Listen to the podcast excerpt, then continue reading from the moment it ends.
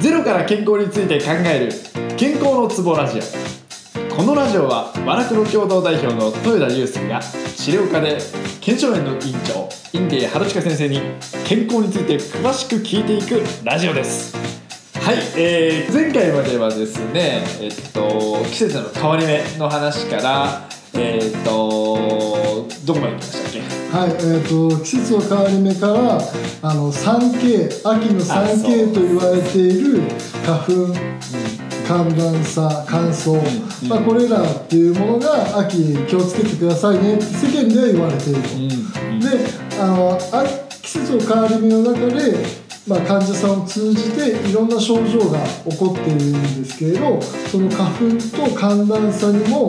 あの通ずるなんていうんですか予防ポイントうんとして、そうですねそうです足っていうものがあるそうですそうですその足について足ですね今日はそう話していければなと、うんうんうん、底冷えなんていうことをねそうですおっしゃってまねしたよ底冷えうんから来る足の冷え、うんそんで足から体全体につながっているので、うんあのうんその足っていうものって何なのか、うんまた足から来るその負担っていうかね、うんうんうんあのなるほどねものをしっかりり見ていきたいなと思います。はいよろしくお願いしますはういん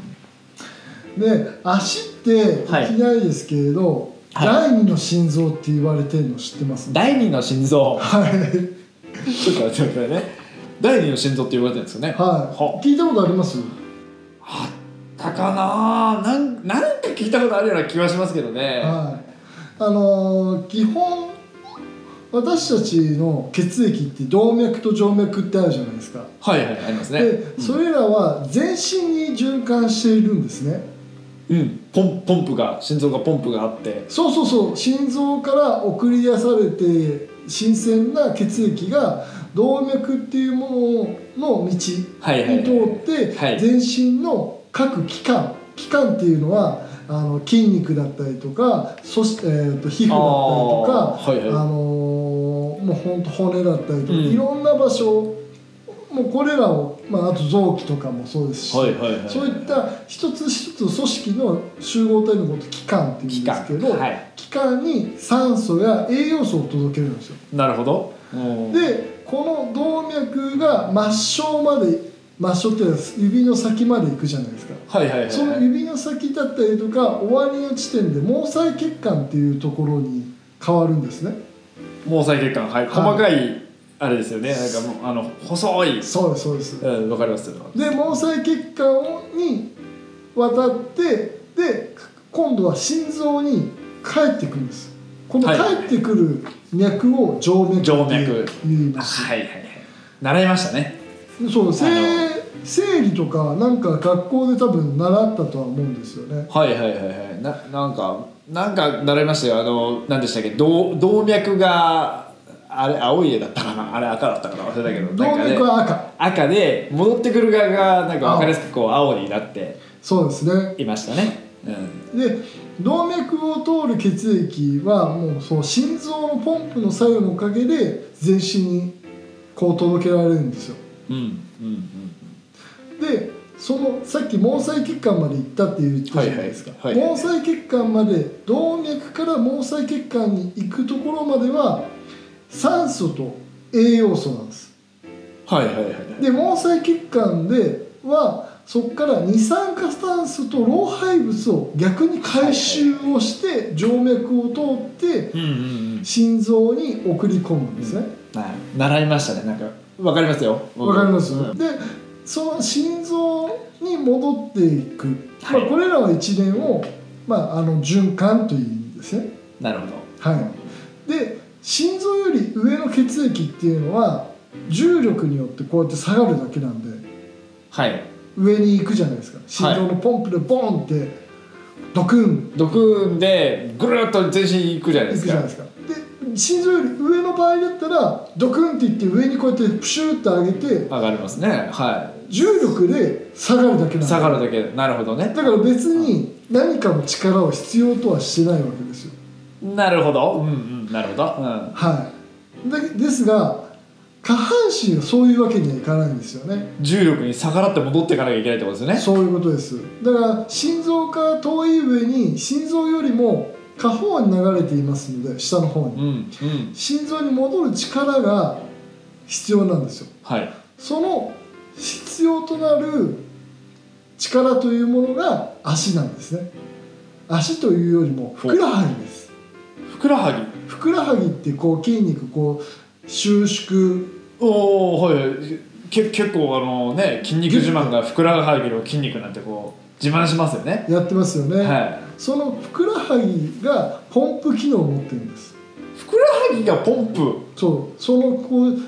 縮んだり伸びたり縮んだりあー伸びたりとか簡単にするじゃないですか、はいはいはいはいそれはは足の筋肉の伸収縮によっいて面白いでそれが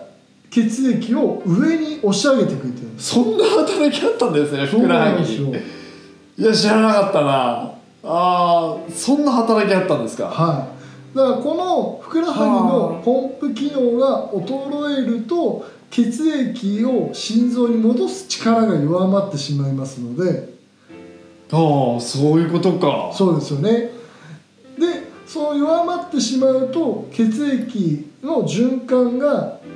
滞りが悪くなっちゃうわけですよあーまあまあ普通に考えてそうですねそうですよねうんその通りです、はいでそういうふうになってしまいますんで、まあうん足っていうのは第二の心臓って言われてるゆえんでもあるしそういうすごこと足ってで大第事なんですよ、二第二の心臓だったんですねそうなんですいやよてっきりほらこう歩くから、はいあは歩いてこうなんか血流が良くなってみたいなこいういやそうそうですだからあそ結れ局歩くことによってふくらはぎをあ伸そっびち縮なむんですねすするじゃあー僕はほら足の裏のイメージが強くあったから、はいはいは足の裏にこう刺激がいってこうなんかなんでしょうねいいやでもそそれも正解ですそれもあるけどふさらにふくらはぎのポンプがそうですだからふくらはぎの筋肉っていうのはそのまま下足の指先の測定筋っていうものを通してつながってる部分が多々あるあつながってるから足の裏を使ってるとさらにそのそれによってつながってるふくらはぎがポンプでやって上にコーンって上がってるというそうそうそうそう理にかなってるじゃないですか先生人間ってすごいですいやよねすごいですね いや知らなかったいや面白いえいえやそうなんですよへでーその中でふくらはぎっていう、まあ、足、うんはいまあ、全体的に足って言わせてもらいますけれど、はいはいそう季節の変わり目によって底冷えが起こってしまうはいはい底冷えが起こってしまうことによって足が冷えるうん足が冷えることによって冷たい血液になってしまうなるほど冷たい血液そうですね冷えてるそうでかすらよねね冷えてるからうんうんそうすると冷たい血液をそのまんま心臓に戻してしまうまあそうなるでしょうねそうすると循環自体の機能も低下すると同時に足が冷たくなって動きが鈍くなる寒いと動きたくないじゃないですかああないですね寒いとね、うんそれと同じように結局寒くなると運動機能も低下するなるほど低下するっていうことは第二の心臓である足っていうもの自体が機能が低下するああそうですね繋がってますもんねそれねうんそっか低下することによってさっき言った循環のうん冷たいのにプラスアルファ循環も悪くなってしまうこういったえっと、循環が悪くなるっていうのはあの冷たいのがこう戻るじゃないですかつ冷たいことだって悪くなっちゃったらどどどどう悪くなるんですか冷たい冷いたいのは例えば人間の体っていうのは中ってあったかいんですようんあったかいですよ、はい人間はあったかい、うん、例えば液化よく体温計測るじゃない脇でのすか下ねはいは脇いの下でこうやって体温測りますよはね、いはい大体これって36度ああまあそんなことないぐらいうんなんうですよんうんで耳でよく測るやつあるでしょありますありますあれなんかは少し脇より高いんですよ中なんでああなるほどねあーでそう逆に口の中っていうのはさらに高いんですよ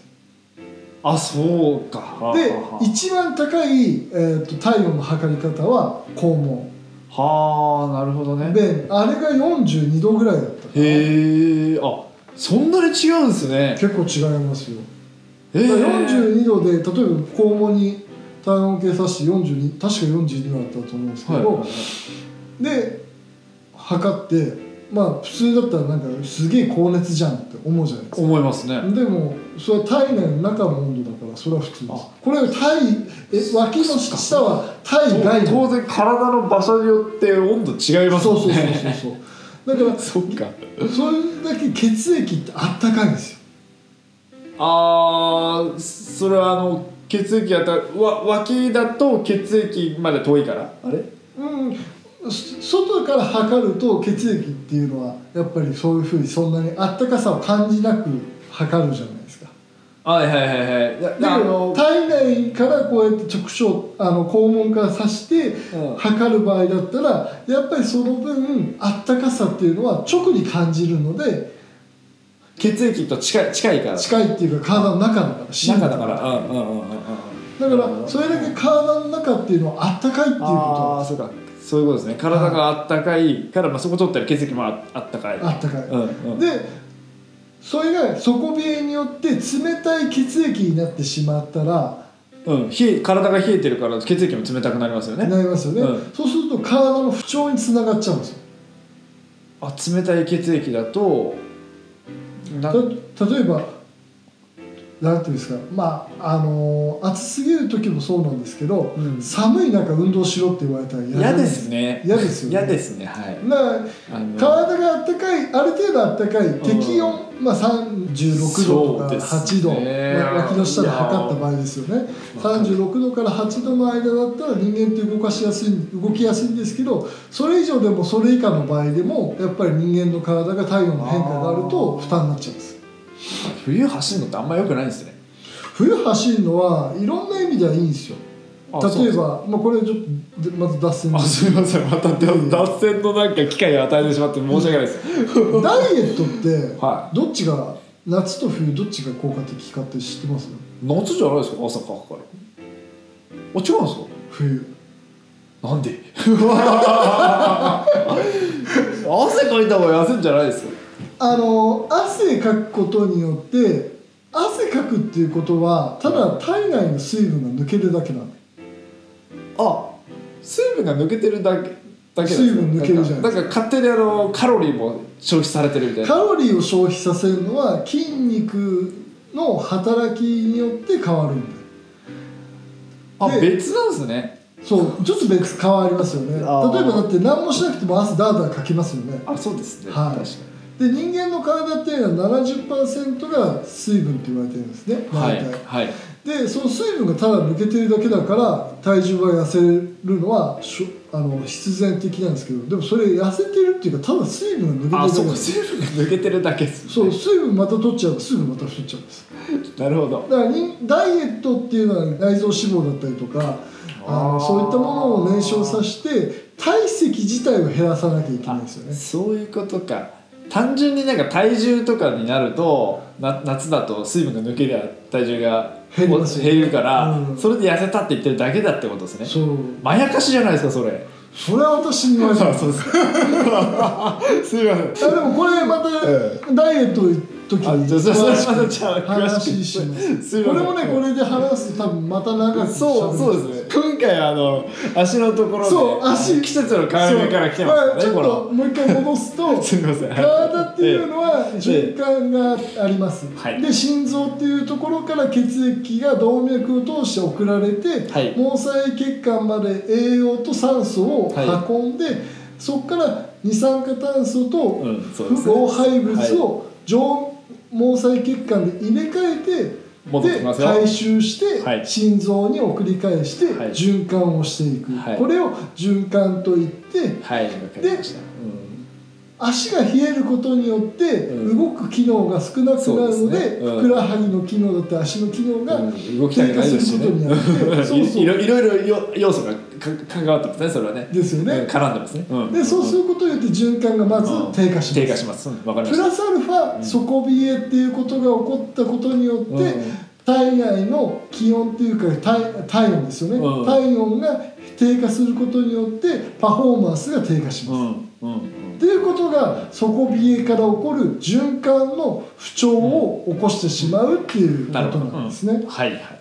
なるほどそうだから足っていうものはしっかりケアしていかないと、うん今言った通り循環の不調を起こすっていうことは、体全身に影響を起こしてしまうんです、そういうことですね循環だからねそうでわかる先ほど前回でしたっけ、あの花粉症のそう前回ですね、はいはい前回花粉症っていうのは僕からしてみれば体のまあ簡単に冷えによって起こるもんだから秋と夏にを過ごし方を変えてあげればいいって話しましたうよね、んうんうんうんそれは、まあ、簡単に言うと体が冷えてるからこそその花粉っていうものが受診しやすい、うんまあ、受診っていうか受けやすい、受けやすい、うんだからそこの体の冷えをなるべく取ってあげることによって花粉症っていうのは起こりにくいんですよ、うんうんうんうんまあ花粉を受けやすいっていうのは要するに体が冷えてるから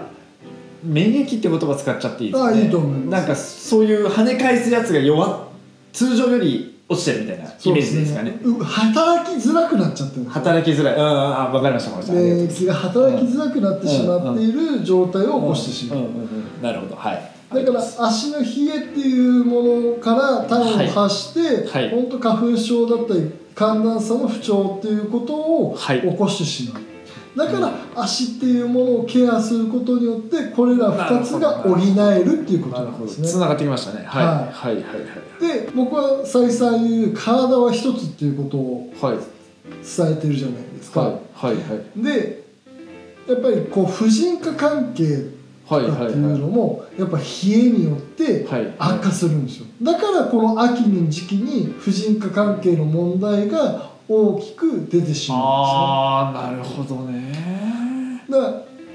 らあのうちの患者さんでも妊婦さん来るんですけれどはい妊婦さん来ててあ僕よくネットとかではあんまり妊婦中に足裏マッサージとかしない方がいいって書いてあるんですよおおそうなんですか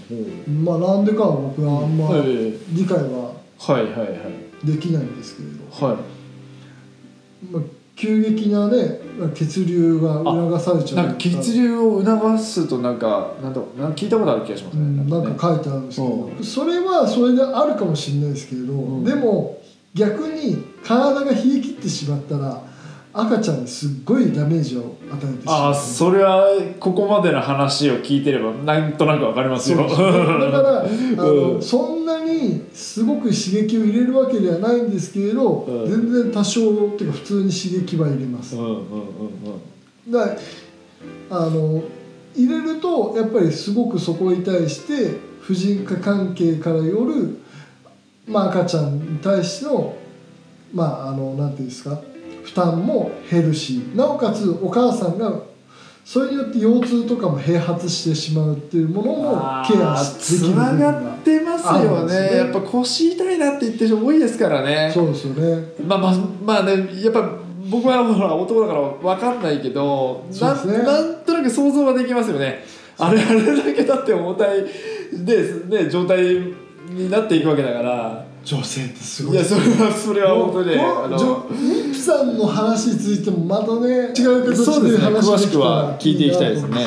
で、うんあの先ほど言った通り花粉症だったりとかうんもそうですし寒暖差によって体はそういうふうにつながっていって体が不調を起こしていっおーてその不調を起こしていく中でさっき言った婦人科系も起こあの負担かかうる、んまたもう一うつんやっぱりさあのさい2回前にお話しした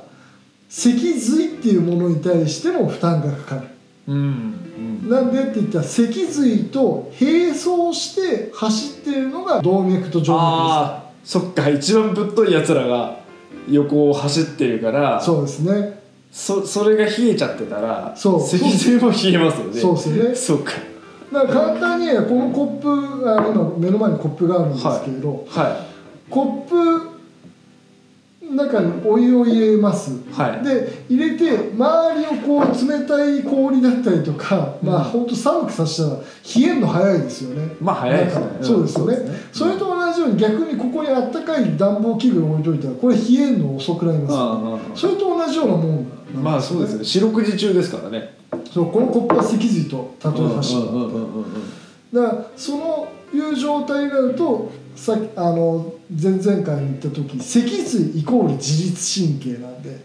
自律神経の不調にもつながるっていうことなんですあそうするととなるほそどのね脊髄を元となっているものが脳ですから頭痛もああそっか全部つながってるああそそうういうことかだんだん全部つながってくるんです、はいはいはいはいだから一つのポイントに対して足っていうところですね、ところに予防をしてあげることによってなるほどねだだいぶ変わってくるいやいやもう全部つながってはきましたねそはいれでその季節の変わり目でその なんだろうな精神的な不調を訴える人が多いっていうのも脊髄の中の自律神経があってその自律神経に対してもそういうふうなことが起こってるからそっていうことですね、まあ、ここはまたあのうまあまあねつ次のその自律神経とかの回ではい詳しく聞いていくんで、いつかもうわかんないですけどもう本当に延々と話すことが多分このまま続いてしまいそうなんでここ それはちょっとまた別の機会にしましょうちょっと次回、はい次回は、はいそのはい足の予防法についてあ聞きたいですそれは話しさせていただければなと思います、わかりました、はいじゃあ次回は足の予防法ということではい、よろしくお願いします、じゃあこんなところでいいですかね、はいどうもありがとうございますありがとうございます、はい、失礼します。健康のツボラジオは東京埼玉を拠点としている会員40年安心と実績で健康をサポートする健証園と